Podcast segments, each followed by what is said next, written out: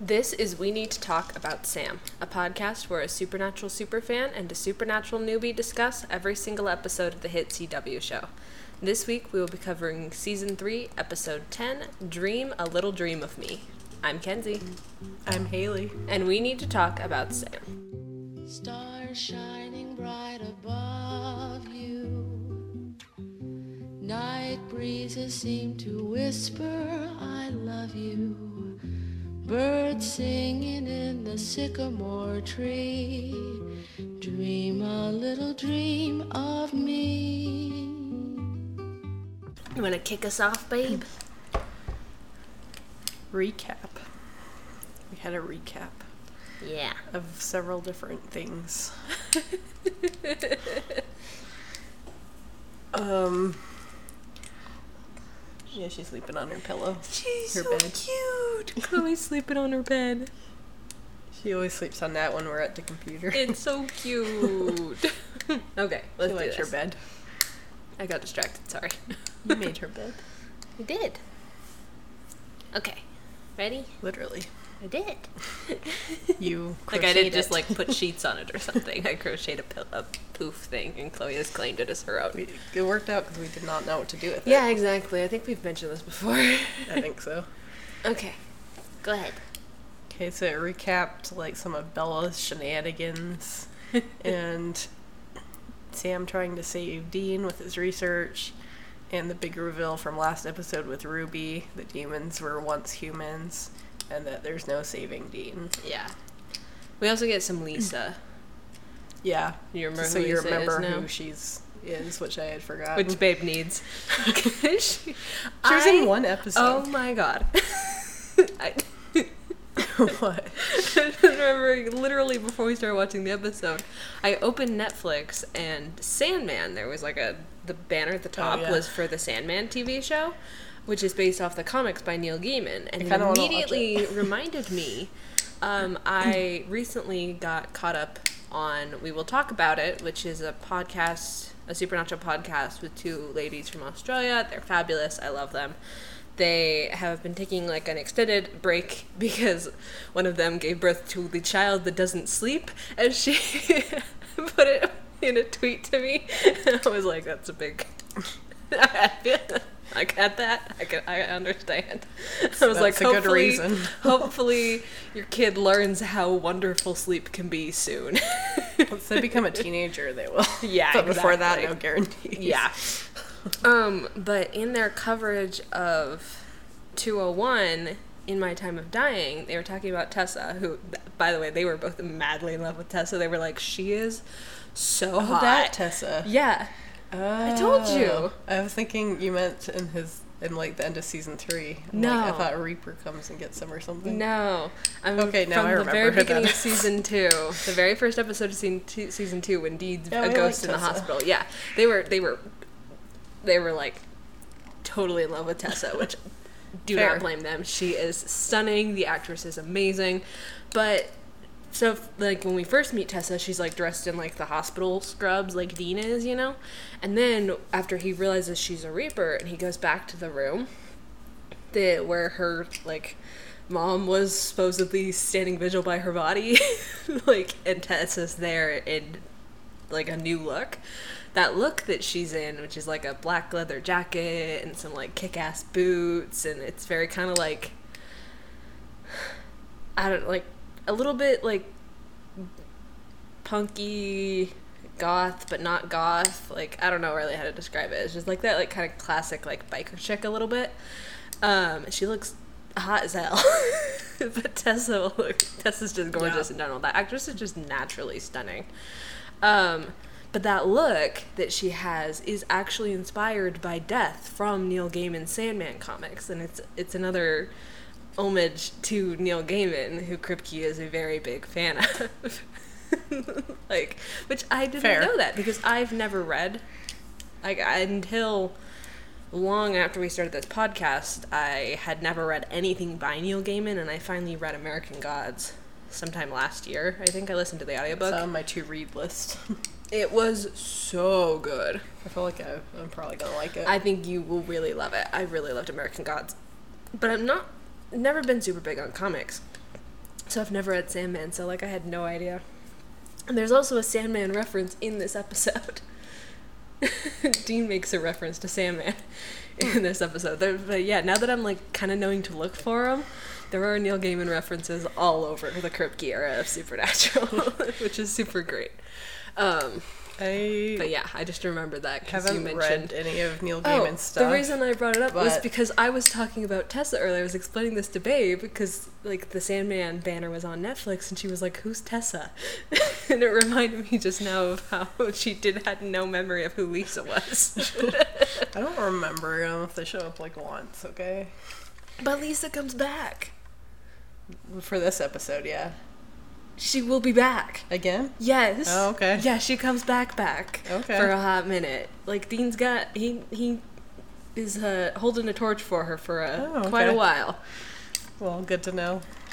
I was going to Yeah. say that I've known Neil Gaiman mostly because he wrote a few episodes of Doctor Who. Oh, did he? did, yeah. He's an incredibly talented writer. Really is. So. Yeah. But Love anyway, I did not remember most of this episode.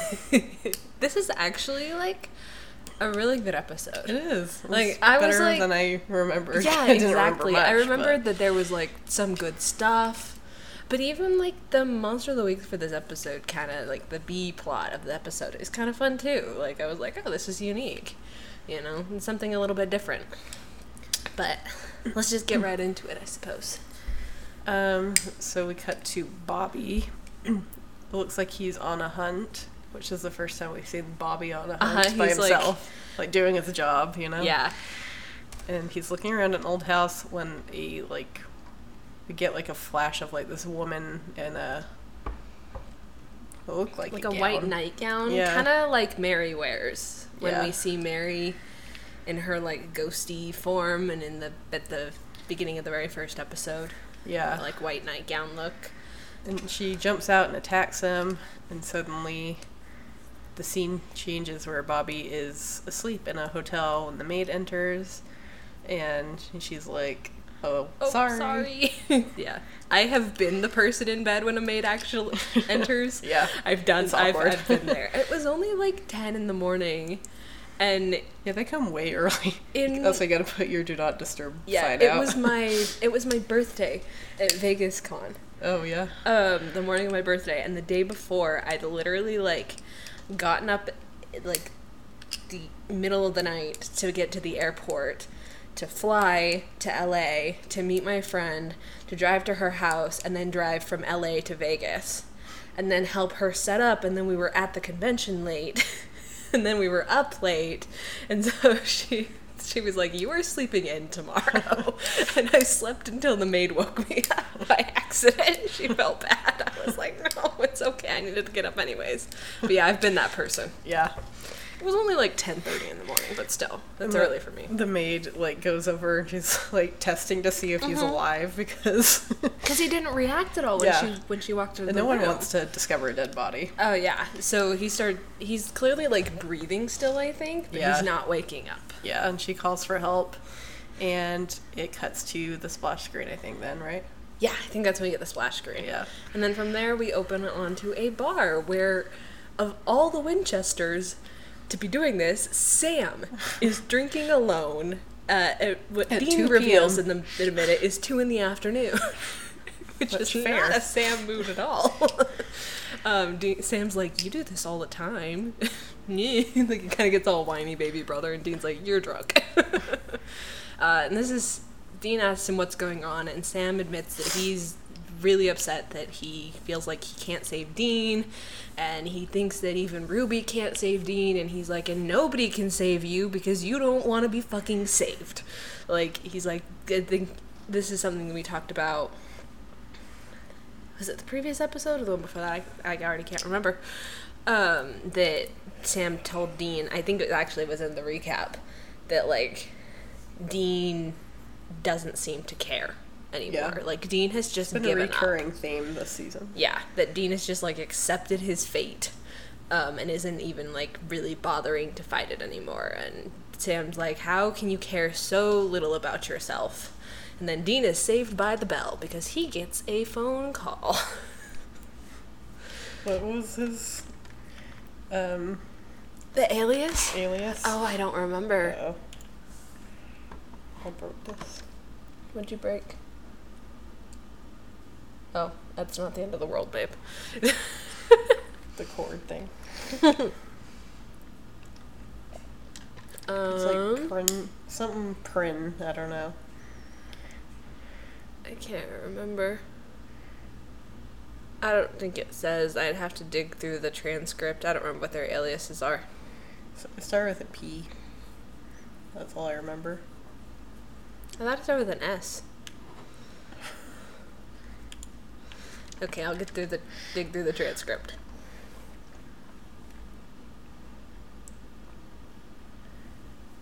Snyderson.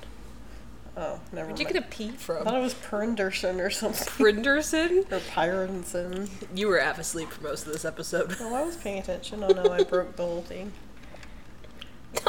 You're not supposed to play with that part. Babe is was holding my keychain fidget cube, which I actually it's been living in a drawer for the past I don't even know how long. So clearly I use it very often. but she fun. accidentally broke the like I was playing Fabric strap the part that thing. you're not supposed to play with. the strap. All right. Okay. But yeah. And then at the hospital, Um Dean gets a call yeah, that Bobby's in trouble. yeah. So they- and then they they, go rush to the out. hospital. Then Bobby's in a coma, and the doctor just doesn't know what's wrong with him because he's perfectly healthy. Mm-hmm. It's just like he went to sleep and doesn't wake up. Yeah. And then the boys go back to the hotel room and they look around and they find his serial killer wall hidden in his closet. Bobby's smart about it. The boys just will like tack it up on the Yeah. wall for the. I think they put the "Do Not Disturb" sign out, but like Still. it's just in plain view. Bobby's like, "Nah, I'm gonna put this behind some clothes." yeah. Um, so they find some research, like newspaper clippings, along with an article about a neurologist, Dr. Walter Gregg, who died by going to sleep and not waking up. Sounds familiar. Yeah. So Sam stays behind to research, research while Dean goes to Dr. Gregg's office. Yeah. Uh, Dean talks to the doctor's lab assistant, uh, who reveals that she already spoke to a nice older detective with a beard, uh, obviously Bobby. Uh, she then admits under some very like persistent questioning from Dean, he even he's like, "This could go on your permanent record." Did, were you ever told that as a kid?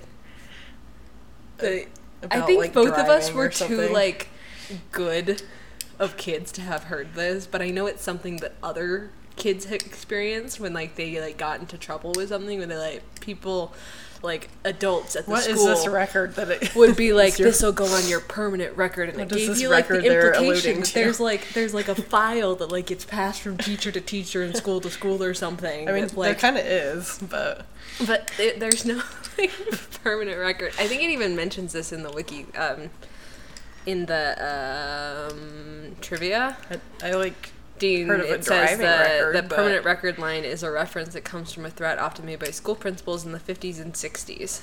Uh, it's also apparently a reference to a song. But yeah, that's something that I, I remember hearing other kids and like seeing in like books and stuff, I think. yeah.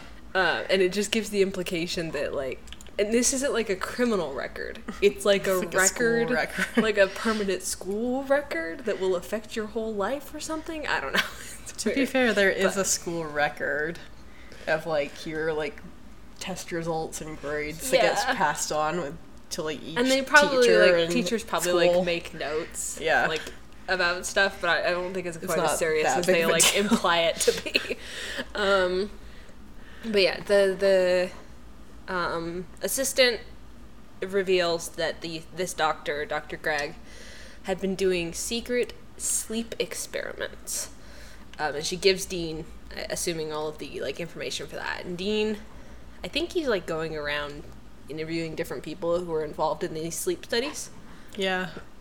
um he meets this young man who will later learn is named Jeremy. So, and we don't learn that for quite a while. Till like halfway through the episode. So I'm just gonna reveal it now. His name's Jeremy. We're gonna call him Jeremy. because it's just easier.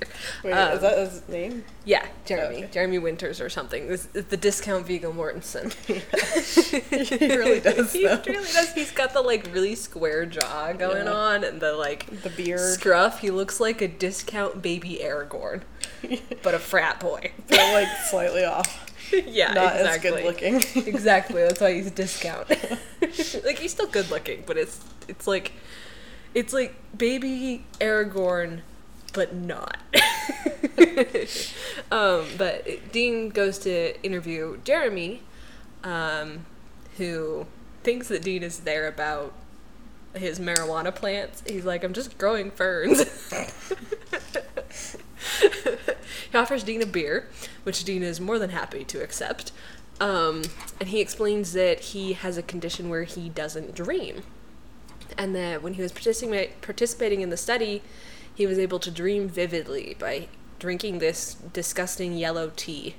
And he tells Dean that he didn't like it, so he dropped out. Um, from there, we go back to Bobby's hotel room. Um, so back in Bobby's hospital room, Shush! Shush! Sam, Shush. Sam tells Dean about the African dream root, which allows people to enter into other people's dreams. Um, This is, I guess, where we could get into the lore. with enough use and practice, someone can control another person's dreams. Shush! She's making fun of my typos. Who's Simon? Uh, shush! That's supposed to be Simon? I thought his name was Jeremy. Someone. Oh, Someone.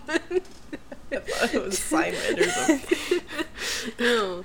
So we've done some research, and by some research, I mean I typed some things into Google and pulled up some links. Um, African dream root is actually a real plant. I think Sam refers to it as I don't I don't I literally like repeated this after him and then was like I should try and remember how to pronounce that.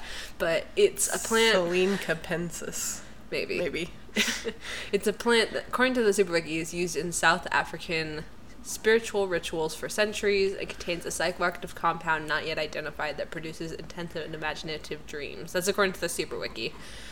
Um, It's a pretty flower. it does. It has some pretty white flowers. The it's regarded by the Zosa. Is that how you pronounce that? Zosa people. They're an ethnic group from the traditional homeland, primarily whose traditional homeland is primarily the Eastern Cape in South Africa. Um, they're the second largest race group in South Africa. Huh, that's interesting. Uh, it's a sacred plant for them. Its root is traditionally used to induce vivid um, and apparently prophetic, in their beliefs, lucid dreams during the initiation process of shamans. Shamans. Why did I pronounce it that way? I know how it's pronounced. Classifying it as a naturally occurring on onagerin, oneragen, I think, similar to the more well-known dream herb Caldia. Lots of long words. Um, I don't know how to pronounce that, but its common names are bittergrass, Mexican calea, and dream herb. So, Huh. o- onera and oneragen. It's a Greek. It has Greek roots, from words meaning dream and to create. Hmm. Hmm. Interesting. Okay. Um, according to Healthline, Does it help you sleep? Um. So it's a small perennial herb native to the eastern Cape of South Africa. It typically grows in open forests and grasslands. The Zosa, I'm not. I really don't know if that's how, how to pronounce it. Um, and Zulu peoples of South Africa prize the roots of this plant, and they have long used African dream root to treat various health conditions such as fevers and delirium. Um, the Zosa people refer to the plant as un- undlela. I don't know. How to, I'm gonna. I'm not going to butcher that. Um, I'm, these links will be included in the show notes. Um, a, a phrase that means the way or path of white things or symbols. Hmm. Research suggests that the vivid or lucid dreaming, dream-inducing properties of African dream root come from compounds called saponins, which are present in the root. Hmm. So, yeah. So they do help induce dreams. Mm-hmm. That's cool. That has like psychoactive properties, I suppose. Antioxidants, Yeah, some possible benefits. reduced inflammation, lower cholesterol, possible lower blood sugar. Hmm. Yeah. Cool. Um. uh, the dream root plant contains saponins, which form a foam-like substance when mixed with water, and if you consume them in excess, they may irritate the lining of your digestive tract and cause vomiting. Uh, in addition, people have ta- who have taken doses of African dream root that were larger than the typical amount have reported experiencing disturbing or confusing dreams. Fair. Yeah, that's that's part of why people in certain cultures take it. I'm pretty sure is because it's part of their beliefs. But yeah, it is an actual plant that you can like actually buy and Yeah. use, and actually has these effects. So that's, That's cool. interesting. Oh, Dean Sam also briefly talks about dream walking. Um, which I'm actually just gonna scroll. That's I have eight million tabs open. Babe did more research this time. Shush. I didn't really do it. what do you mean shush? Oh. I had you were teasing me research about how much time. research I'd done. No. which I didn't really do that much. I didn't do any Um, research this Sam time. briefly briefly brings up dreamwalking, which is what in supernatural lore dream root allows you to do if the dream root is mixed with like DNA from a specific person. Kind of sounds like polyjuice potion. That allows you to turn into the person. I know, but like the the whole like putting hair Oh yeah, thing. yeah, that's a little bit polyjuice. Um, but in in within supernatural lore, if you add someone's like DNA, like a hair, to the tea that you make, uh, and then drink it, you will enter their dreams. Um, via basically dreamwalking, which is the ability to leave the barriers of one's own mind while sleeping. It allows the dreamwalker to enter someone else's dream and observe or control them, or travel to other realms. Dreamwalking is a form of telepathy and therefore a psychic power. Humans can dream dreamwalk using African dream root or as a result of innate abilities, which we have not encountered yet. So, And what abilities? innate abilities Oh, means they were born with it. yeah. But yeah, that is our explanation.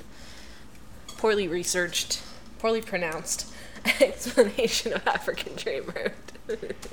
I should have done a Google of pronunciations, but I didn't, and it's. Are we gonna late. go in more depth of dream walking, or is that later? Mm, No, they don't really dig too much into it right now. That's basically all there really is to it.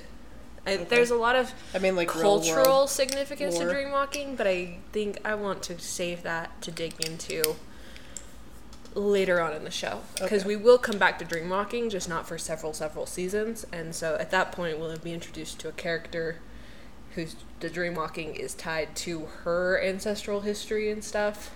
Hmm. So, and I think I'd like to dig into the like indigenous beliefs around dreamwalking and things like that when we get to that point.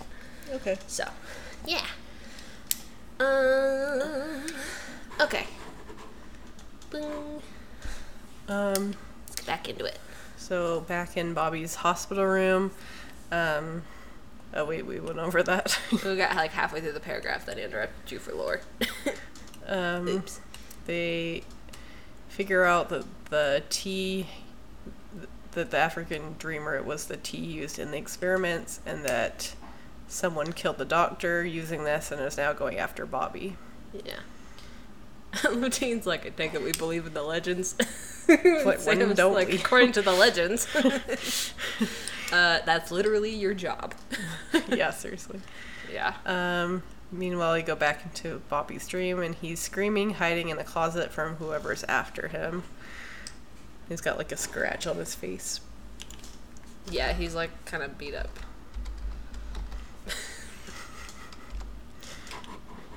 You didn't see anything. fixing her notes. Shush. that did not say hotel.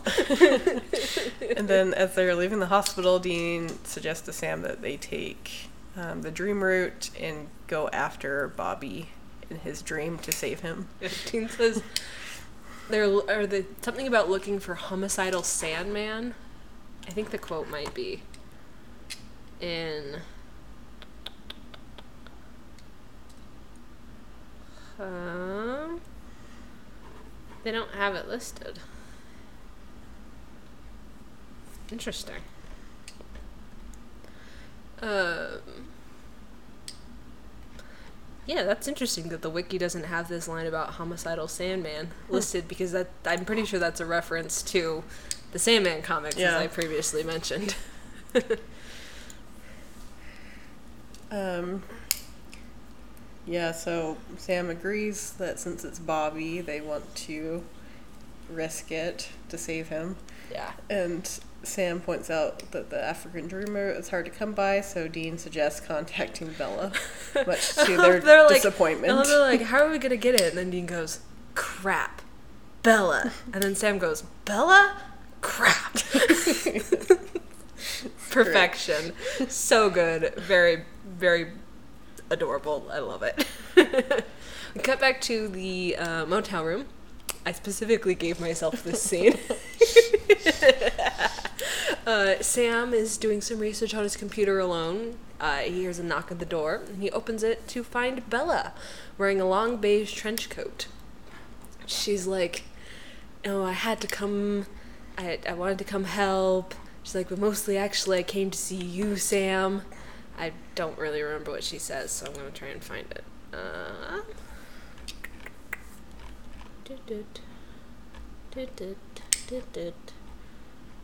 Here it is, I think. Yep. She's like, I came because of you, and she like takes off her trench coat to reveal she's wearing some like black lingerie underneath. Like that's it. uh, and she kisses Sam, and they like fall into the bed. Um, and this, if I remember correctly, so this episode, I clicked over to the transcript, but I actually need the episode info now.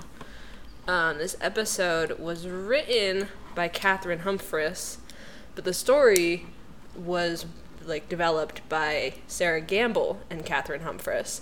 And I remember hearing, and I don't know where I heard this, but I've heard it multiple times, that the powers that be, like the producers and big guys at CW, were like, this was another mo- time where they were like, you've got these hot young actors, like, let's get a little bit sexy with it. Like, this is the CW. That's kind of their thing, is being a little bit, like, teen but risque. And this is before they were on the CW, isn't it? no, this is CW now. Oh, is it? Yeah. They were at the WB for I think the first season. And I don't remember when they switched over. Let me do a Google. When did the WB become the CW? Um, 2006. it was when Warner Brothers Television Network shut down. And then the CW launched the following day. What year did season three air?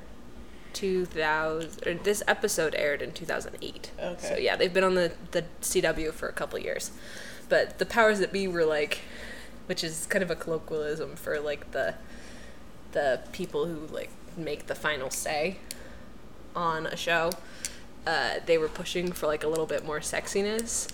Uh, and so Sarah Gamble wrote this scene, which is sexy, but with a distinct focus on the woman's pleasure, because it is de like we get like Bela like kind of writhing on the bed, saying Sam's name, like clearly in pleasure, and Sam is nowhere to be seen, and it's heavily implied that he is down south. and then, of course, he wakes up drooling on his hand. so, it's canonical. Sam likes going down on ladies. Okay? I will fight people on that. it's canon. uh, Dean wakes Sam up. Uh, and he wakes up all like rattled and he like sits there for a long while and it's very clear he's not ready to get up. it's not okay to get up. Uh, Dean kind of teases him. He's like, "You're making some serious happy noises, and you didn't wake him up sooner, Dean." Like, uh, and he's like, "Who are you dreaming about? Was it Angelina Jolie, Brad Pitt?" and I think this is supposed to be a little bit one more like a another version of like in bedtime stories when Sam knows a lot about fairy tales and Dean's like, "Could you be more gay?" Like teasing Yeah. Sam, but I take it I choose to believe it's Dean knowing that Sam sometimes is into guys. that's my head canon. You don't have to believe that, but that's my personal head canon. Um, Sam's like clearly very flustered. Uh, he gets even more flustered when Dean mentions Bela, saying that she is not going to help. This is, of course, when Bela arrives. this freaks Sam out. He's so awkward in this scene. He's utterly useless. he just sits there really and good. stumbles over his words and acts like an idiot the whole time she's in the room. Um, she gives Dean a jar with some African dream root. Uh, she says she's doing this for Bobby because he saved her life in Flagstaff. Uh, and then she's like, When are we doing this? And Dean's like, Uh uh, no, but you're not taking the dream root with us. And he puts the jar in their motel room safe, uh, in doing so, revealing that's where he's keeping the Colt. Uh, he gives Bela some more shit. She's like, Where am I gonna go? It's two in the morning. and he's like, Find a room. Bye. And she storms out. Uh, and Sam's like, Thanks for helping. Bye, Bela. And she leaves. After she leaves, shuts the door. the, the, the way he like stumbles over her name, he's like Bela. like it's Great. It is a very like awkward thirteen year old with his first crush, and Dean's face. He's like, "What, the the, fuck?" fuck? is wrong with you? like, are you having a stroke? Do I need to be worried? What is going on?" So good, so good. Oh, we haven't even really gotten into like the meat meat of this episode yet. That's not till much later. So Sam makes two glasses of tea, and they put some of Bobby's hair in it. Um, and they drink it, and doesn't feel like anything worked at first. But then Dean, Tim's like, like, when did it start raining? yeah, they notice something outside, and they check, and it's raining upside down. Yeah, yeah. I, that's a kind of a cool effect, actually. Yeah, like and that's a really subtle way of being like, yeah, these This dudes are different. passed the fuck out on their beds. Like they instead of showing them falling asleep, like we're right there with them. They don't even remember falling asleep. Yeah. It's very well done. Um, when they turn back around, they realize they're in a different version of Bobby's house. It's like not as dusty and cluttered. It's a well decorated Yeah, Bob's new. like, where the Dean's like, where the fuck are we? And Sam's like, hold on, imagine this, but without the new like the paint job and with a lot more books. Um, so like Sam decides they should split up. Dean keeps looking inside, and Sam goes outside, and enters like a very bright Technicolor, Yeah. like flowers and We should note that singing. when they were inside Bobby's house, the tones were like very dulled. muted, like Yeah. much more. Early season Supernatural has like this filter that mutes the colors in general. This is like nearing black and white levels Yeah. of dull colors. then it's very contrasted with outside. yeah, where it's like it's it's a little bit Wizard of Oz. Yeah, you know, you're going from sepia to Technicolor. It definitely throws you off. It's a cool effect. It is a cool effect. It's very effective. Very good way of showing like here's inside where Bobby is trapped. It is spooky and like bad, and then here's outside where everything is definitely, definitely wrong. Yeah, like, but in a like creepy. I don't know. It's it kind of makes me think of WandaVision. yeah. I was gonna say it reminds me of a bit, WandaVision. like very like soap opera like very like, early television uh-huh, color. like like t- almost too good to be perfect true. neighborhood yeah, Yeah. exactly like two and a half kids and a white picket fence kind of Yeah. but taken to a slightly disturbing level Um, and then the door suddenly slams behind him and it locks, which separates him from Dean. yeah Uh, back in the house, Dean is searching for Bobby and finds him in the closet. He's trying to convince that Bobby that it's a dream, but Bobby doesn't believe him. Um, and then a woman opens the door at the end of the hall and approaches them, and she has like bloody marks all over her. And this is the same woman from the the cold open. You just couldn't really see her. Yeah, before. it was her, that b- back that or the- in the cold open. I just my words just broke. it was like all just like quick flashes and stuff. But Yeah. she's wearing like the same like white nightgown. Supernatural, especially early seasons, fucking loves a dead woman in a white nightgown. How many We get two, women do we three know in the first episode go to sleep in a white nightgown? I sleep in night shirts, but I don't think I own a single white one. Not a white vintage one. No. I imagine they're pretty comfy though. The Victorian They, they look like they're like satiny and soft, but literally in the first episode of the show, we get three. I know. If, if Jess counts, and I think she does. It just makes them look more ghostly, I guess. Yeah, when it's like a. It's like an idea of purity, I think, as well. Yeah. Um, which like with Mary, they're like, look, she's like the pure, perfect mother, and then with the woman in white, they're like, look, she's supposed to be the pure, perfect mother, but she's actually like a monster.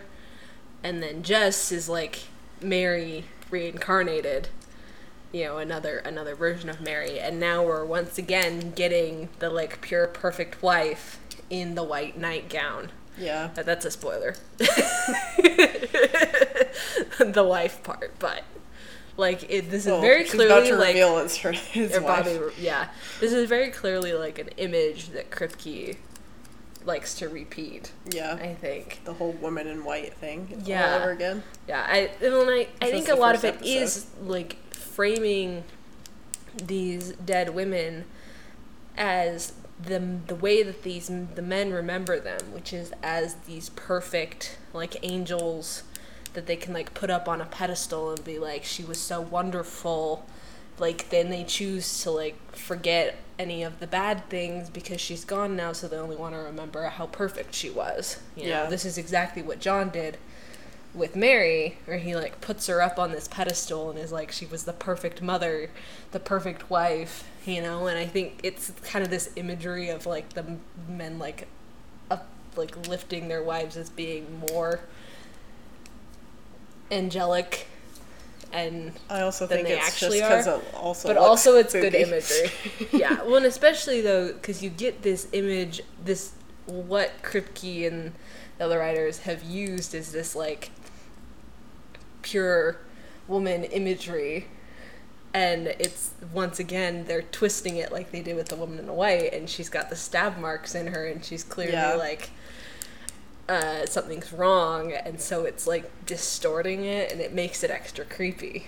Yeah. So I was talking about um, with Megan from We Will Talk About It because she mentioned they were talking. I don't remember what episode they were covering, but they talked about how the house in that episode looked like the one from Amityville, and I was like, they were like, is that like what a normal like I don't- they had some question about it and I was like I'm not super familiar with that house but I like looked it up and it just looks like a normal if slightly higher class, like suburban What American house to me, the the Amityville horror house.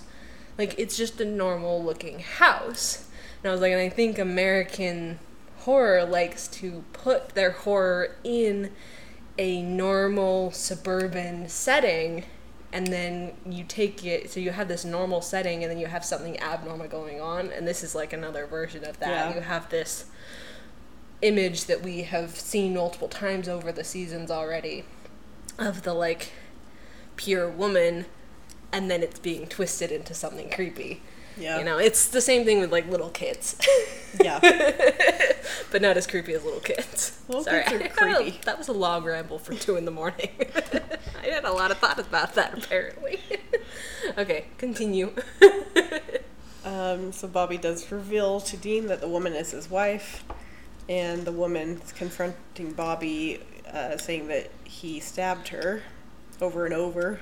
Yeah. I think she says. Bobby says that it was because she was possessed, and he didn't know what he knows now back Yeah. then about how to He didn't her. even know she was possessed. He just knew that she was acting crazy. I think he says like this is before he even knew what a demon was. Yeah. Like, And Dean pulls him away, shutting the door uh, and locking her in behind them. yeah. So he like pulls Bobby into his study because we get the those like sliding pocket doors that Yeah. just slam shut. Um, outside, Sam gets whacked with a baseball bat. Sam gets knocked down by a lot in this episode. He gets hit by a baseball bat a lot. yeah, he sees Jeremy, the the guy from the Dream Study, who is very upset to find Sam there. Um, he reveals um, that I can't really remember now. Gosh, he basically reveals that like Bobby wanted to hurt him and he wasn't gonna let that happen. And he's like, "You can't do anything about it because inside the dreams, I'm a god." Um, back inside, Dean tells Bobby to snap out of it. He, he this is a kind of big reveal. that He says he considers Bobby to basically be like a, a father to him. Um, which is the first time we've kind of heard Dean express that sentiment about Bobby.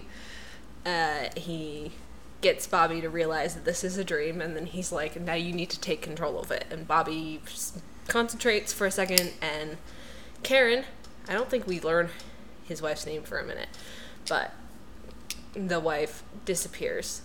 Uh, and Dean's like, "Great, that was awesome. Now, please wake up."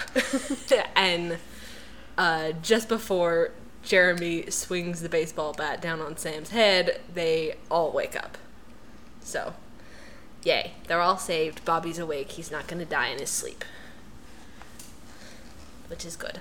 Um, go back to the hospital. Dean's hanging out with Bobby. Um, he asks about his wife, Karen. Bobby explains that like everybody gets into hunting somehow, um, which is true. Uh, basically, all hunters have a tragic story of some kind. Like it's kind of Makes sense. yeah.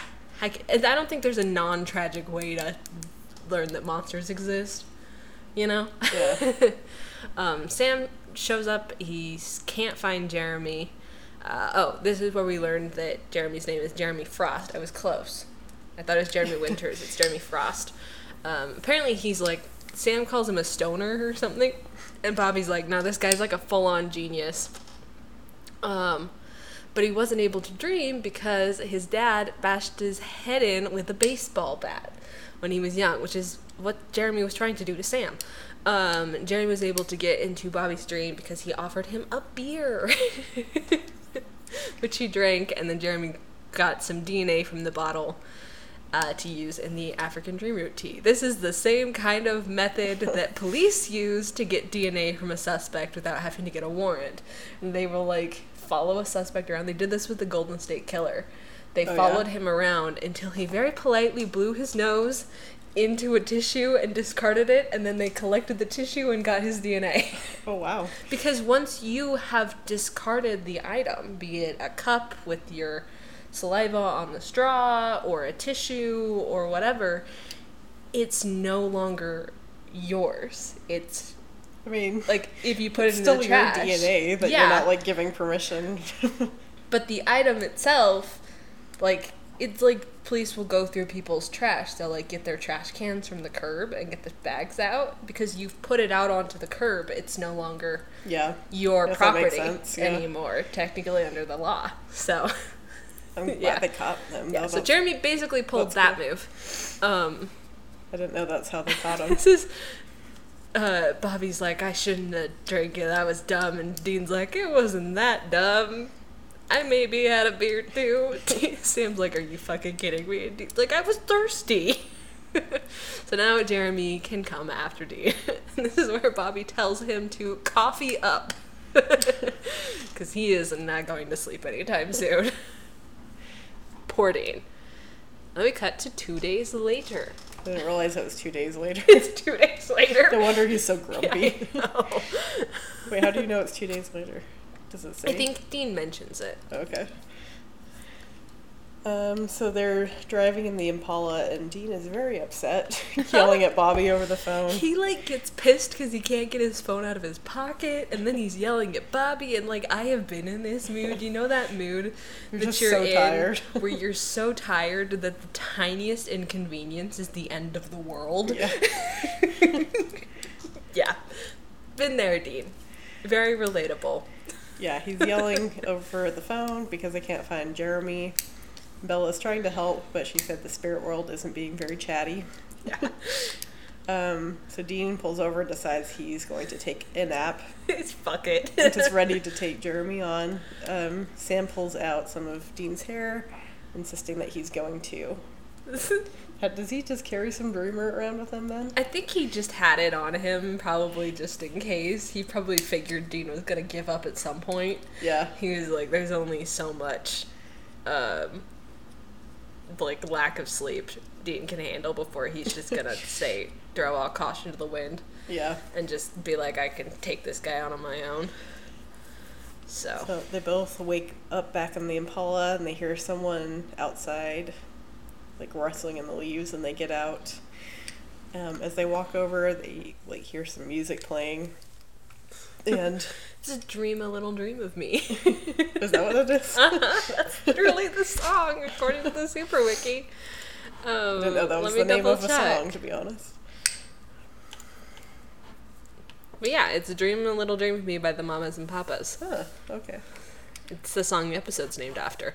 I didn't know The- it was named after a song. You can, unless the episode title is a single word like bugs or faith or something, you can generally assume that it's a reference to something beyond the actual episode that is like Pop culture thing. pop culture thing that can be like kind of linked to the episode, you know? Okay. So. Well, they walk over and they see Lisa on like a picnic blanket with a picnic basket. It's like a beam of sunlight, like the heavens open up and there she is. She tells Dean they have an hour before they have to pick up Ben at a baseball game and that she loves him, and then she disappears. yeah. Dean's just like standing there, like looking at her, and Sam, you can't even see Sam's face, and Dean just goes, um, he's like, I've never had this dream before. and then he's like, stop looking at me like that. like, he can just like feel like Sam's angst. Yeah. Because Sam is like, oh, does Dean really dream about like having this picturesque life where like your girlfriend would make you a, a nice picnic lunch and then you'd go pick up your kid from baseball practice and like But we've had hints earlier on in the season that Yeah. he does want that life. yeah this is something life. that kind of gets hinted at i think it's kind of interesting that sam's the one that people are like oh sam wants the normal life. Sam wants to have the white picket fence and yada yada yada. But sam doesn't know a normal life. Sam just wants to be normal. Yeah. sam just wants to not be a freak. Dean's the one who remembers what it was like to have a quote unquote normal life. And he like there is a part of him that I think he shoves way deep down a lot of the time because he just can't deal with that. He just it, he just needs to not pretend that doesn't exist most of the time. Um, but there is a part of Dean that does really crave that domestic life, that nine to five job and a mortgage and a Yeah, I mean, something a he's never partner really and had. a family and yeah that's i think it's not even just the normality but the stability mm-hmm. i think really what dean craves is that stability Especially right now when he's dying. especially right now yes that is a very good point right now everything is very unstable for dean so like it makes sense that this He's is like everything that he knows he can't have. You know? yeah, this would probably be something like Jeremy's probably like digging around in Dean's head, finding ways to like manipulate him, and I feel like this is maybe something that's kind of closer to the surface. Like it was Yeah. like very easy to be like, uh huh, here have some something feelsy to get you off your guard. uh, So, um, Sam spots Jeremy over in the woods and they go after him, but Dean falls behind and finds himself alone in a long hallway with like a tree patterned wallpaper. I think I said I've seen this wallpaper in Animal Crossing. that, that wallpaper is in Animal Crossing. Yeah, I have it in one sure of my yeah. or I did. Anyways. Yeah. Um, Sam is like yelling for Dean in the woods. Um, Dean sees a like a door open in the end of the hall, and he enters to find someone sitting at the desk. It's it's like a dark version of the motel room that they've been staying in, Bobby's motel room. Um, someone is sitting at the desk, turning the light on and on again. Um, and Dean at first thinks it's Jeremy until Dean turns around. and this scene gets a little bit confusing. Um, so I'm gonna go by what the wiki does and call and say Dean and Dream Dean, just to differentiate. I think the subtitles on Netflix said Dean number two, Oh, did I? I didn't even notice. but I'm gonna go with Dream Dean. Um, and Dean's like, "Oh yeah, okay, I get this. You're like the dark part of my subconscious. We're gonna have a little like conversation, and you know, it'll be angsty, whatever." like he's trying to kind of play it off. Um, and Dream Dean's like, um, he talks about how he knows how worthless Dean feels, how he hates what he sees in the mirror. And Dean's like, This is great, but this is my party, like, it's my head. I just have to snap my fingers and you disappear. And then he snaps his fingers and nothing happens. Uh, and Dream Dean's like, Yeah, no, it's not gonna be that easy. And behind him, the like the door slams and locks, and Dream Dean holds up a shotgun. and then I can't remember what he says. I should really should open the transcript for this bit because um, I think it's very important to kind of get right, like what's going down. You know, um, we are actually in Act Four, I think. Um, yeah, Dream Dean says uh, that they need to talk. um, this whole bit, we're kind of jump away from it for a second, and we'll come back to it. But everything with the two Deans is so fucking good. Like this is kind of a Dean heavy episode, um, but it's just, oh my god, Jensen is so fucking talented. He's so talented. He this is he'll do this kind of thing again where he plays across from himself in a future episode in like a season or two. Um and it's just as good then as it is here. Like I can't even imagine what a gigantic pain in the ass it would be to have to be like jump back and forth between these two versions of the same character and like keep they it all like straight in your one head. from one angle and one from the other. Yeah, I'm sure they probably- with like a stand-in. you Yeah. know? they've done that before for like Yeah. if there's like twins, you know, or whatever. that are played by the same actor. Yeah, Yeah. they'll like have stand-in of like the one of their stunt doubles, uh, who has like similar, Similar. haircut and Yeah. build and wears the same costume. Um, but to keep that straight in your own head as an actor, Yeah. like I can't even imagine. So yeah, Jensen does phenomenal with this scene. It's so fucking good. Ah, I just love it. Um, but first, before we get back to Dream Dean, we cut away briefly. Um, so Sam wakes up. Wait, is that where we're at? Yep. Okay. Sam wakes up back in the Impala to find Jeremy next to him Instead of Dean. instead of Dean, which is really creepy when he like turns yeah, around. yeah, he's. It looks like Dean at first because he has a similar haircut and he's wearing a similarly colored like jacket. Um, and so Sam like touches those shoulders like Dean, Dean, because I think he he thinks he's awake again. yeah. And then we like cut to like a shot kind of through the driver's side window and we see Jeremy with his eyes open. Yeah, and it's he's really creepy. freaky. Honestly, the actor who plays Jeremy does a really good job. Yeah. He's really Like- creepy. Excellent work, my dude. Um, and then he has that baseball bat again, and he Yeah. just hits Sam with it and knocks him out of the car. And then he like imagines him Tied um, to the tied to the ground. yeah. Um, um, he reveals that the doctor got him hooked on the dream root and then took it away, so Jeremy killed him. He just wants to be left alone to dream. which is like fair, but you murdered it. Just kind of went around it the the wrong way. He can't talk. yeah, like I leaving you alone to dream. Yeah, I'd be totally down for that if you hadn't turned out to be psychotic. and attack other people in their dreams. yeah. Um, and then he just starts like wailing on Sam with the Yeah. baseball bat. Yeah, he says he's getting stronger with each dream, and this time the boys aren't waking up. Um, we jump back to the motel room with Dream Dean. Um, I totally do not remember Jeremy at all. really? I wonder if I like fell asleep the first time I watched this. Maybe that's entirely possible. Um, and Dream Dean talks about how Dean's going to hell and he's not going to do anything to stop it. And he's like, "Wow, you have really low self-esteem." And he's like, "I guess it's not much of a, a life worth saving now, is it?" I'm literally reading right out of the transcript. Uh, and Dean's like, "Wake up, wake up, wake up, wake up," like to himself. Uh, and this is where Dream Dean says, um, "After all, you've got nothing outside of Sam. You are nothing. You're as mindless and obedient as an attack dog." Uh, Dean says that's not true. Dream says, Dream Dean says, no. What are the things that you want? What are the things that you dream? I mean, your car, that's dad's. Your favorite leather jacket, dad's. Your music, dad's. Do you even have an original thought? no, no, all there is is watch out for Sammy. Look out for your little brother, boy. You can still hear your dad's voice in your head, can't you? Clear as a bell.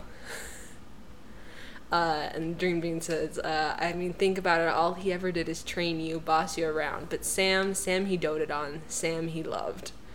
Dean knew, or Dad knew he really were a good soldier and nothing else. Daddy's blunt little intr- instrument. Your own father didn't care whether you lived or died. Why should you? And that is like, what the fuck, Dean? like, because Jeremy's pulling from Dean's own subconscious with this. So these are thoughts that Dean has had. And I think, like, I was, the bit about, like, Sam he doted on, Sam he loved makes me think of Bugs. We talked about the boys having a very distinct, different memory, like way of viewing their own childhood. Where Sam's like, "No, you're Dad's favorite. Dad, I could never do anything right." Like, and Dean's like, "Dad just wanted to protect you. Like, clearly you're Dad's favorite." Like, they have very different views of their own childhood, and that kind of calls back. This kind of calls back to that. Yeah. But also how Dean was just raised to just. This is the very. I think this is something a lot of older siblings can kind of relate to, is that you are raised to meet your parents' expectations. Yeah. Like, that is the key thing that they expect from you is to like do what you're told and get good grades Be a good example. look out for your siblings and like Yeah. like this is something that I like super relate to as the oldest of five kids like Yeah. the the expectations are high very high you know so like hearing this is like a little bit triggering but also a little validating because i'm like oh somebody else even if he's fictional has like felt this way Yeah. um, but it really breaks down how Dean sees himself. He sees himself as the good little soldier, you know, as his daddy's blunt little instrument, as um, he calls himself. That's actually a line that I think comes up again at least once, and it's something the fandom kind of pulls on a lot. Is that Dean just sees himself as a tool. Um, I think. I think we've seen it already. There's maybe it's not this season. I don't remember. There's one point in the show where Dean calls himself the grunt. Like he's just like the muscle of the operation and Sam's the brains, you know? Like he doesn't see value in who he is as an individual. Mm-hmm. His whole value is wrapped up in his little brother and in keeping his family safe and pleasing his father. And now his dad's gone and so now all he has is Sam. Yeah. his whole world just revolves around Sam. Like he's the moon and Sam is the earth. You know, and he's not going anywhere because they're so innately like tied to each other. And like he does without the earth the moon wouldn't be a moon. It would just be a another little planet at space rock. You know, but because it rotates the earth, it makes it what it is you know? And like so that's kind of how dean is sees himself with sam is he is who he is because he takes care of sam and because he follows dad's instructions and be like he mm-hmm. doesn't see himself as an innate as an individual with innate like value which is very sad. It's sad.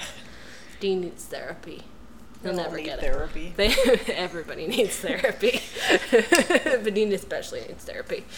Um, but this last line, your own father didn't care whether you lived or died. Why should you? Um, first off, Dream Dean, John literally sold his own soul to save his son. So I don't know where you're getting that idea from, but this is what sets Dean off. Like he's been getting like he's he's getting angry. He even says it. He says, "I mean it. I'm getting angry." At one point, um, and this is where Dean blows up, and we get like Dean's more of Dean's surface feel- feelings. Um, where he says, uh, "My father was an obsessed bastard." Uh, he's like beating on Dream Dean as he does this, like hitting him with the the shotgun, using it kind of like a bat, and pinning him to the wall. And he says, "All that crap he dumped on me about protecting Sam, that was his crap. He's the one who couldn't protect his family. He's the one who let mom die, who wasn't there for Sam. I always was. It, he wasn't fair. I didn't deserve what he put on me, and I don't deserve to go to hell." And then he shoots himself. It's like finally Uh, the realization, like that he doesn't want to die, doesn't want Yeah, to go to hell. yeah. Like, I think and he's finally really like been- fighting back a bit. He's know? been denying that. Yeah. This whole season, he's been like, "No, I gotta play it tough," because he didn't, he doesn't see a way out of it. So he's like, "Well, I'll just accept my fate, and I'll be tough about it, and it'll be fine." But now I he's finally like he f- maybe in a way letting like himself feel. it. Yeah, he definitely now he's does. like, hey, I actually don't deserve But especially because I'm like I keep thinking back to previous seasons, like um, uh, when he says like all that crap he, crap on me about protecting Sam, that was his crap. He's the one that couldn't protect his family. It makes me think of what John said at the end of 201 about like how he made Dean grow up too fast and he shouldn't have put all of that on Dean. Like how he would come home from a hunt and be like all weighed down with the stuff he had to see or do. And Dean would put his little hand on his dad's shoulder and say, "It's okay, Dad." And John's like, "Oh, you shouldn't have had to do that." And like this is that reminds me. That's what this kind of reminds me of is what John said about that, which was too little, too late, a Yeah. bit, but like makes me think of that. And then um, Dean realizing that like he didn't ask for any of that and he doesn't deserve it. Like it wasn't okay. It happened and there's nothing he can go back to do and change it. But that doesn't make it okay. Yeah. And he I think for the last for like all of season 2, he kind of had this feeling that he was supposed to die. I think that's a little bit part of why he was so okay with selling his soul and knowing he was going to die was because the whole of season 2 he believed he was supposed to have died in Yeah. the first episode and he like he talks about a couple times throughout the season that like dad sh- shouldn't be dead dean's the one who's supposed to be dead like that's not the natural order of things. Dean was supposed to have died. He doesn't believe he's supposed to be alive still. Yeah. and so he's just like accepted his fate. And now he's realizing that he or admitting to himself not realizing it because i think he's known it all along but he's been denying it to sam and to himself. He's finally admitting that he doesn't want to accept his fate that he doesn't want the the end that he's stumbled into for himself the end that he chose to save his brother. Like once again he has sacrificed himself for Sam because that's all he knows how to do. And now he's like but I I don't want this actually and finally allowing himself to feel that Yeah. which is very very angsty. Uh, but yeah he has apparently killed his dream self um we jump briefly back to over by the Impala where Jeremy is just beating up Sam, uh, who is tied to the ground. I think there's like some like stakes Yeah. that he's tied to. Um, we go back to the motel room, and this is where we get this. This is iconic. It's so good. Um, Dream Dean suddenly comes back to life. His eyes open, and they are completely black. And he sits up and he looks at Dean and he says, "You can't escape me, Dean. You're gonna die, and this, this is what you're gonna become." And then that is like definitely Dean's like worst Worst fear. I think yeah. like to become that's I think one it's one of Dean's worst fears is to become the thing he hunts. Yeah. That's part of what in 201 was starting to persuade him to go with Tessa was the idea that if he stayed he would be a ghost and then he would become a vengeful spirit eventually and then Yeah. he would be the thing he hunted and I think there is a part of Dean that is terrified of that, of becoming a monster. Yeah. Because I, like, he probably thinks that there is some part of him that is already a monster. Because Dean does not think very much of himself. Um, he keeps that, he has that cocky attitude. But he doesn't think very highly of himself. But he, that's like his worst fear, I think. Or one of his worst fears is becoming something that he hunts. Um.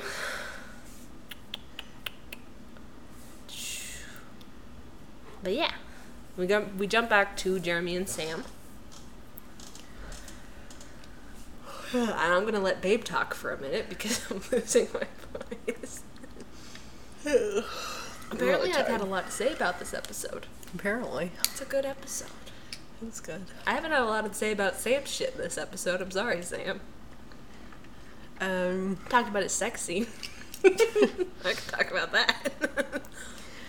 Jeremy is telling Sam there's nothing um, he can't do because of the dream root, and Sam reminds Jeremy that he also took the dream root.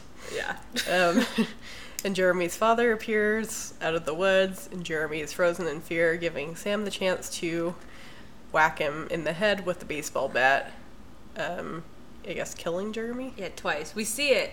We we see Sam hit him, and then we see Jeremy like asleep in his bed, and he like jerks, and then Sam I guess hits you him could kill him again. from inside their dream. Yeah, well, because that's what he did with Doctor Greg. Hmm. That's what he did with the doctor when he was planning to do with Bobby. Yeah. Um, I think I think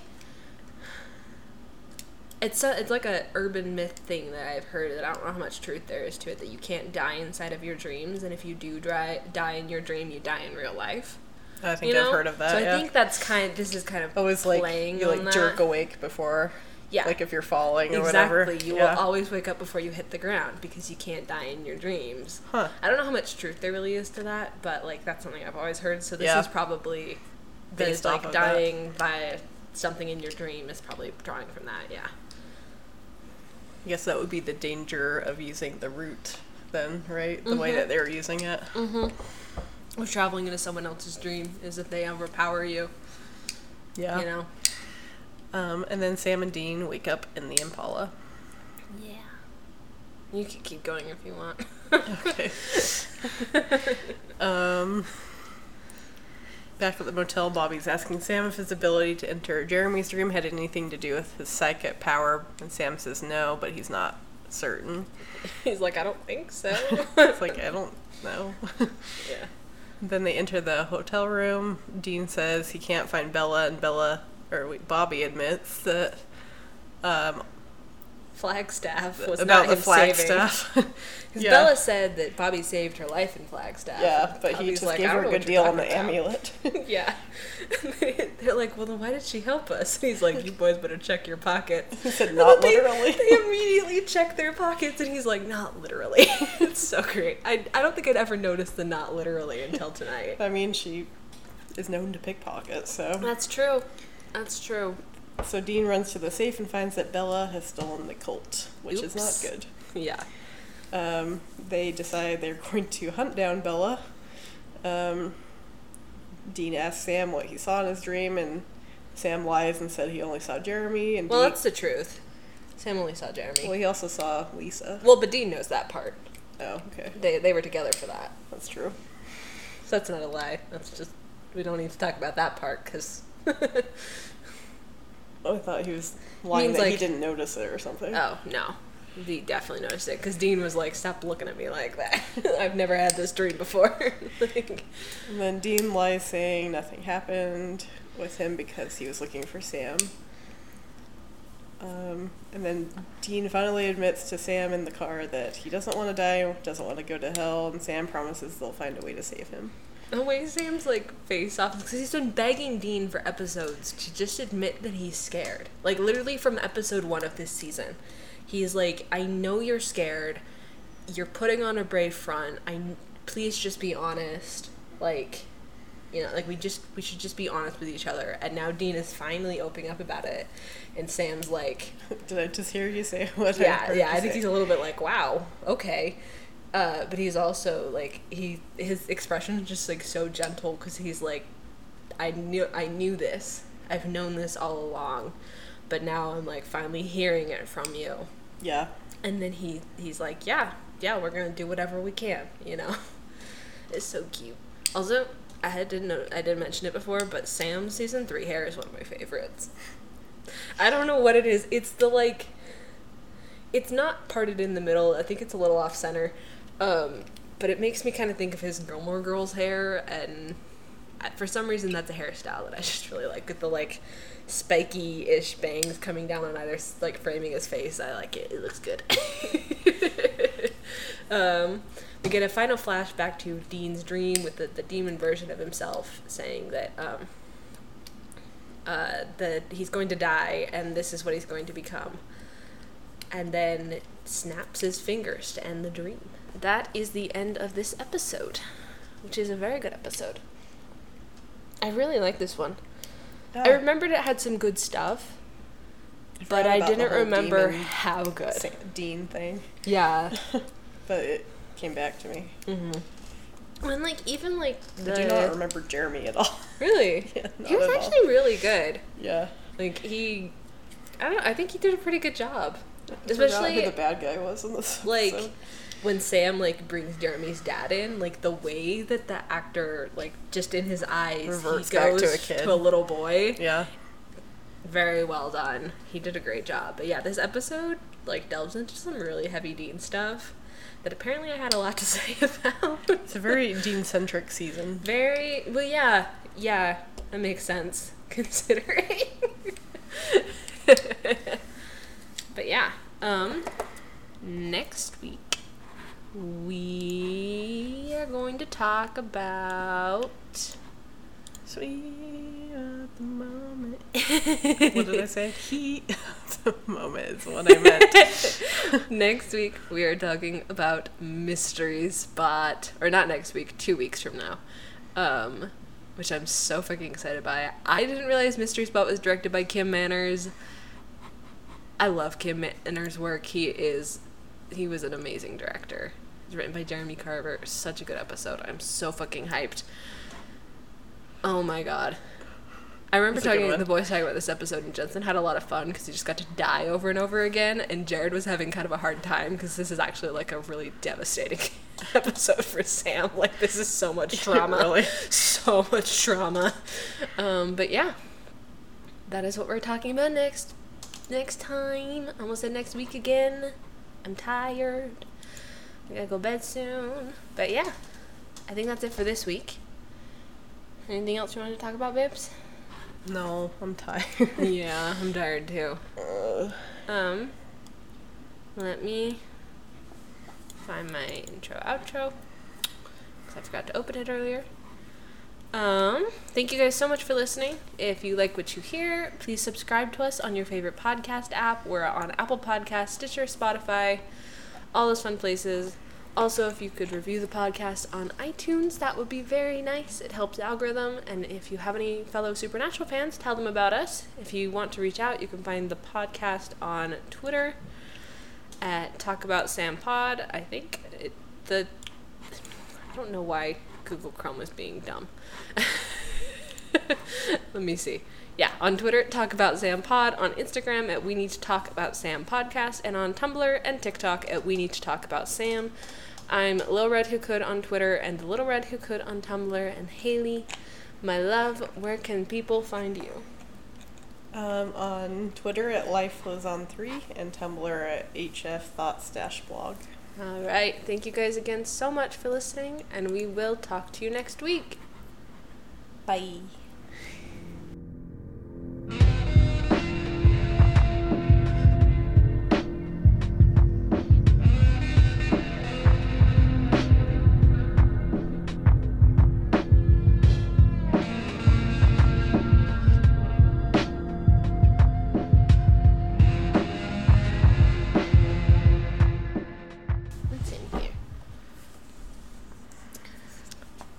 I need to take this myth with us to IKEA next time we go.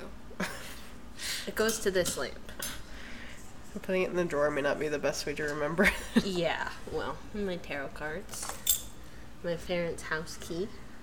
Hmm. Look, this my little It's Picket. It's Picket. That's cute. Yeah.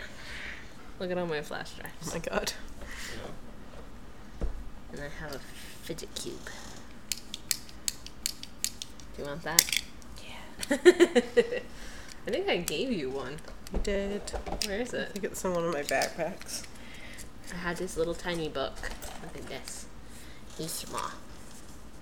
Oh. It's called A Tolkien Treasury. Small. Oh, I had the I bookmarked the Shire pudding recipe. But it's mm. literally like the little tiny hardback book. Very small. Like it's literally like find that? Three inches by maybe two and a half inches. Barnes and Noble. Huh. For like seven dollars. It's cute. Um But it's got it's like a little collection of like um quotes and that is way too loud. Quotes and little poems and things that people Cool oh, oh, il- illustration. have written. There's some little recipes. There's a recipe for Smaug's gems. What's, what are Smaug's gems? Combine one cup of vanilla wafer crumbs, one cup of confectioner's sugar, one cup of ch- chopped nuts, and one tablespoon of cocoa. Add two tablespoons of light corn syrup and one cu- fourth cup of whiskey. Mix well and shape into one inch balls. Roll in confectioner's sugar and place in an airtight container. Store in the fridge. Yeah. You can't have that. Nope. At least not without some substitutions. There's some other recipes. Doesn't smell here. sound like Smaug's gems. It smells like Smaug's balls. Sounds like it. Beorn's honey nut cake. It's like a recipe book. Uh, well, no, it's mostly like quotes. There's little quotes about, and like little. There's some haikus. Like there's one about. They stop playing with the really loud ones. They're louder than me. um, here's a here's a haiku about Gandalf. It says snowy brows, blue eyes, flash of fire and thunder, the old gray pilgrim. Yeah, it's a haiku. There's a haiku about the Nazgul. Let me find it. It's actually really cool. I think it's good. Maybe. Cloaked in black. They scare the worms. No, um, darkness wore a cloak, wrapping for a pale rider astride a black horse. That's better than what I was you're coming up with. Cloaked in black is only three I don't syllables remember the as rules well. for haiku. Five seven five. Okay. Shire pudding. This is the one that I had bookmarked. Uh, mix together one cup of milk, two eggs, one cup of flour, and one teaspoon salt in a blender. I don't think Bilbo would have had a blender, but whatever. Uh, put three tablespoons of hot beef or lamb drippings in a nine inch, or three tablespoons. Did I say teaspoons? This isn't the sweet I don't pudding. know. No. Um, put three tablespoons of hot beef or lamb drippings in a nine inch glass pie plate. Pour the batter into the middle of the drippings. Bake in a preheated oven for four, 15 minutes. Reduce heat to 350 and continue to bake until pudding is puffy and brown. I think it's kind of a take on Yorkshire puddings. Um, but yeah. There's like quotes about Tolkien and quotes about the world and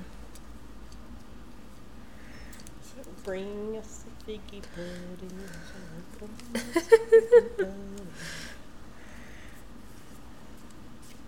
like little poems and artworks It's really cute. and things like that.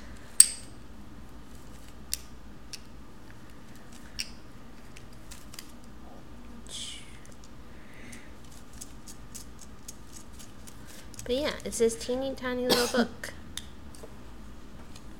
I like this quote. It says, The children who swallow the star are the poets, like Yeats or Tolkien, who become wanderers between two worlds. That's a mood.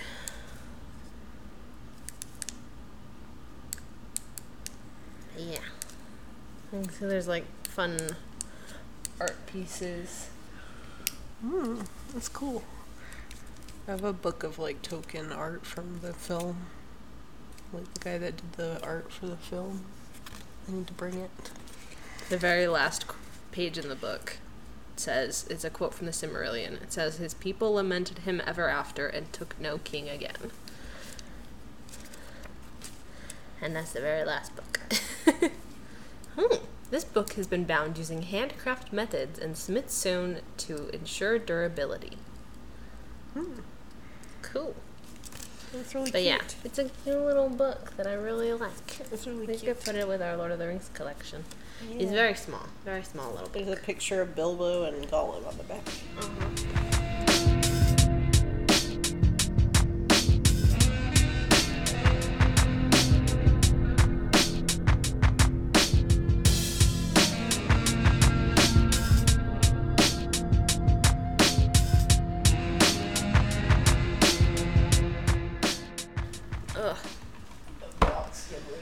Sore throat going on. I think it's because of my allergies. Probably. I'm pretty sure it's my allergies. See, I told you this chair is a hazard. it was. Hazard to my health. I think it's the hardwood floor more than chair because it just lets it roll really easily. Like I'm used to chairs on carpet, and they like roll on carpet, especially like shitty, like no texture to it carpet. Yeah. but They that doesn't roll quite as well as they it does on hardwood and- floor. All right, let's do this thing. Gonna catch me riding dirty. You see Y'all seen mowing my front yard. what's that?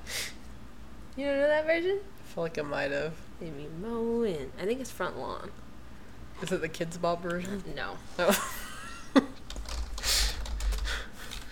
oh, it's um Weird Al Yankovic. Yeah. They see me mowing my front lawn. I know they're all thinking I'm so white and nerdy. I'm just too white and nerdy. See, and nerdy. yeah. I gotta show you Talk Nerdy to Me. I have to show this to you. Have you all seen the senior choir sing White Riding Dirty? It's pure gold. No. okay, okay. Oh, that's a National Geographic ad. This song, this cover is. Um, doesn't even say. It's from 2014.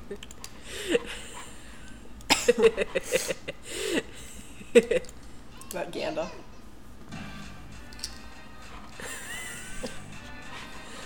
Why is the video quality so low? Oh, I think it's just because it's from.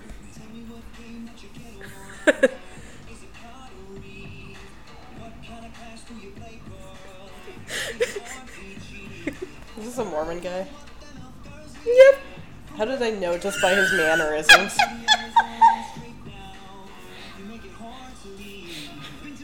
I've been around too many Mormons in my life to just be able to tell that this is a thousand percent filmed by a guy in Provo, Utah. Yep. It's pretty good though.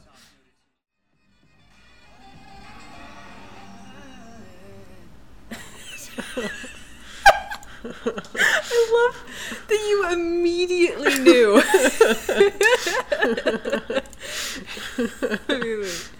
I don't remember if it says. I think maybe. But yeah, the, these guys are in Utah. And it's like a couple of BYU dudes. I knew it. yep. Is he in like Vocal Point or something? Oh, he might have been. He looks familiar. I don't know. Um, I'd have to Google. Oh, it's playing an ad. K Face TV. I don't remember. But yeah. That was pretty good though. Yeah, he's a Utah local. I love that you knew that. You were like, is this guy Mormon? You can just tell, guys. You just know, especially if you grew up yes, around them. especially like we have a sixth sense for it. Like I just kind of know, It's the haircut, the mannerisms, the everything. Mm-hmm. especially like the early 2000 aughts. Yeah. like like, this looks like a BYU dude. he looks like an RM. yeah. Uh, I bet you Not half to- of that was filmed on campus too. Not to mention, I recognize a few of the locations. I was gonna say, I, I'm sure you probably know some locations because you're a Provo native. Yeah. like I'm sure like half of those are on campus or something. Probably. I, this looked like like downtown Provo area. Yeah. A lot of that with like the brick and the. Yeah. I reckon that's one of the comic books shops that's in downtown Provo that they were dancing in front of. That's fantastic.